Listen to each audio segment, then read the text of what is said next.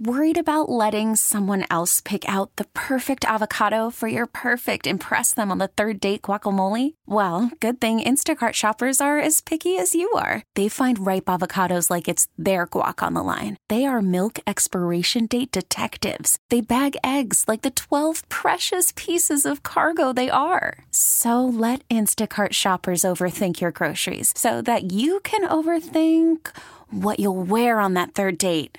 Download the Instacart app to get free delivery on your first three orders while supplies last. Minimum $10 per order, additional term supply. TuneIn is the audio platform with something for everyone. News. In order to secure convictions in a court of law, it is essential that we conclusively. Sports. Got clock at four. Doncic. The step back three. You bet. Music. You set my world even podcasts. Whatever you love, hear it right here on TuneIn. Go to tunein.com or download the TuneIn app to start listening. Well, it was a quiet day four in spring training today. Pitchers continued to throw their sides. The full squad should get together on Monday. We talked with young starter David Peterson and new reliever Trevor May today. Peterson was very impressive with a 6 and 2 record and a 3.44 ERA last year. Probably walked too many people, 24 in 50 innings, but he showed a lot of poise and seemed to be a sponge in soaking up information from both teammates and coaches during the year. A good listener, as they say. So, what were the takeaways from the nine starts and the one relief appearance that Peterson had last year?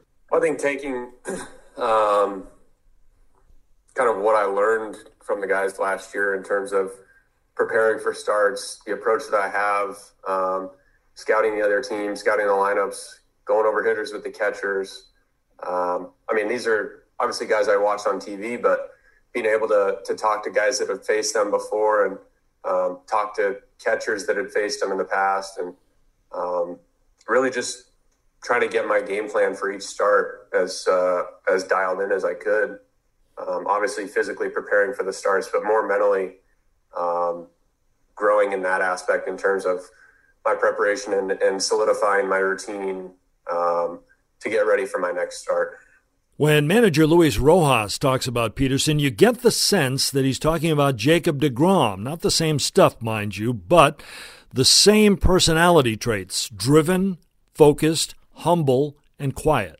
He told me that he worked really hard in the offseason. I mean, there, there's some things attacking the zone and blending his pitches, sharpening his pitches. So, with his makeup, and, and him and I talked about being humble and staying hungry and how smart he is, like those three virtues we, we talked specifically. And, um, and it, those, those, are, those are always going to help him to keep growing. And that's what he's doing now. Yes, competition is always going to be there. That's just going to get the best out of you.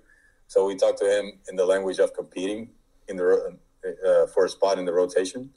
We have a lot of st- a lot of starters, as you guys know. Like um, there's one that we just acquired, so there's uh, there's some depth. So the competition has always got to be alive. I mean, here, you know, among them and against the other teams because that's what's going to bring out the best, and you're going to exhaust everything that you you know work on during the off season. So that's been the language, and that's his demeanor. He's great about it, and uh, can't can't wait to watch him compete out there.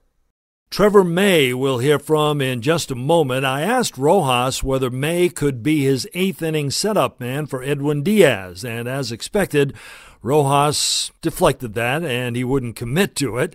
It's interesting with Rojas because he looks at the bullpen more from a batting order perspective, say 3, 4, and 5 coming up in the lineup, than an innings perspective. Yes, I mean, this is a guy that profiles to, to pitch in high leverage situations, if we could call it like that, and last third of the game type of guy. I can say eight or seven or ninth, but he, he'll be a guy that will definitely uh, stop any momentum that you know an opposing team can build. I mean, we're facing a lot of teams that uh, have powerful lineups, um, and uh, you know, he can be that guy that comes against the meat of the order and, and shut him down in any of those innings. You know, so mm-hmm.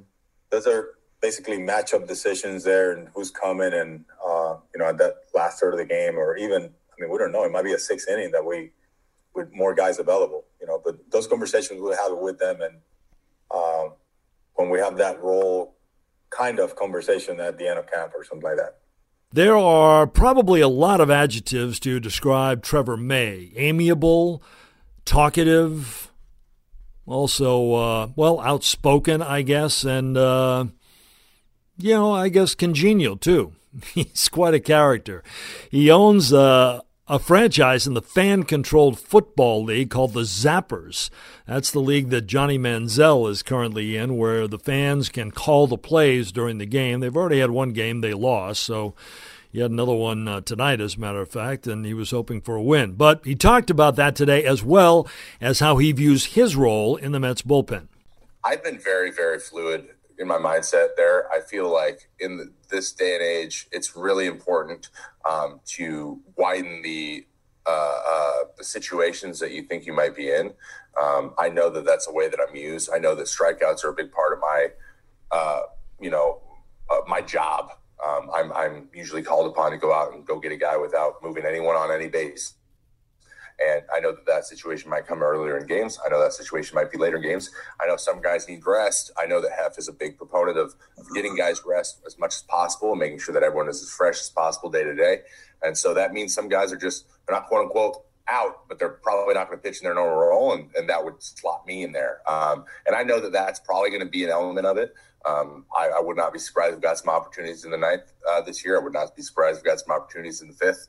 Um, and and that is that's what I'm st- sticking with. And then as uh, camp goes through and as we get into the season, I, it becomes pretty clear um, specifically what you're trying to do. Last year it was if two, three, and four are coming up, third time through the through the lineup, there's a really good chance it's going to be you, Trevor. It's me and Tyler Clippard ex Met. Uh, we knew that. We talked to each other and we knew how we matched up against teams. A lot of times we guessed right who it was going to be. So um, you figure that out as it goes. But that's what I'm anticipating doing.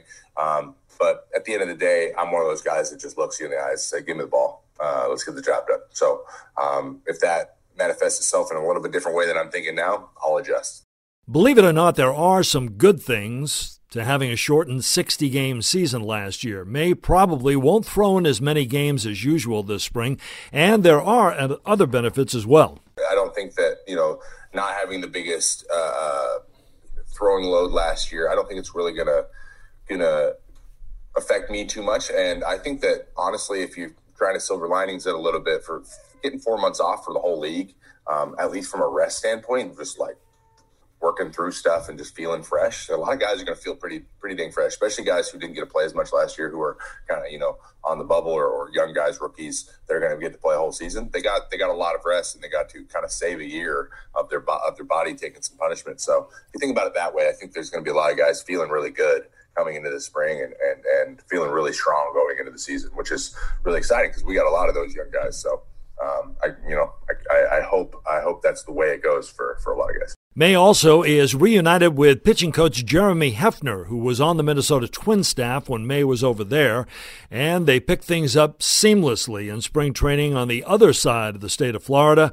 Now that they're together wearing the Mets uniform, it's been great. We we faked uh, hung from a distance at, at, right at the gate. Um, but yeah, we've already had conversations. I just sit out there throwing the pen, and I, I hit him with a. Uh, I, I like to send some hitters at the end of my pens, especially in spring.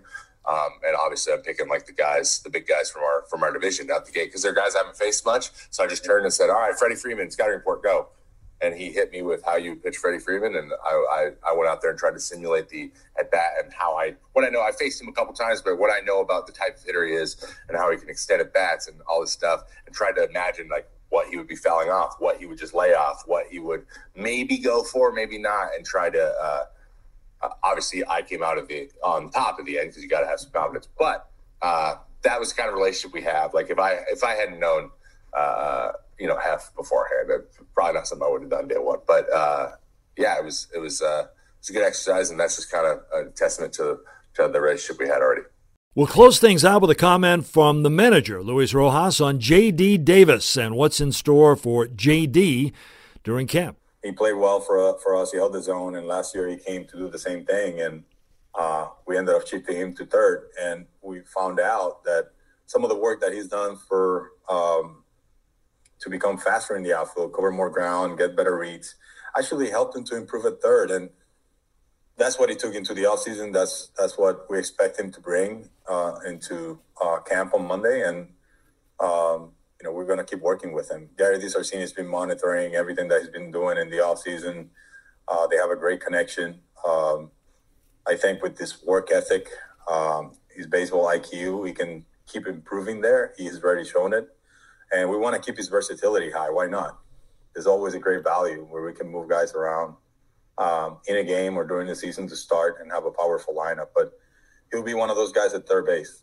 Um, you know, that's where we expect to see him the most during camp. Well, that's it for today. Tune in tomorrow on Sunday, another edition of Mets Spring Training. I'm Ed Coleman.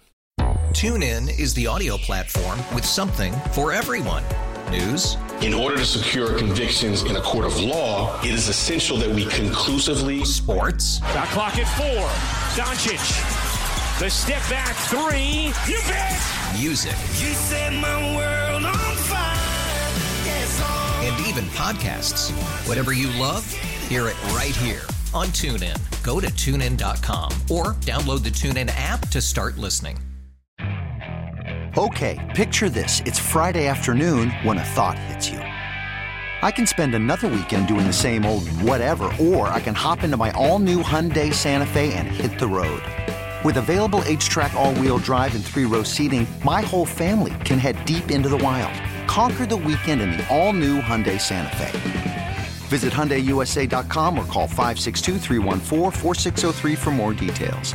Hyundai, there's joy in every journey.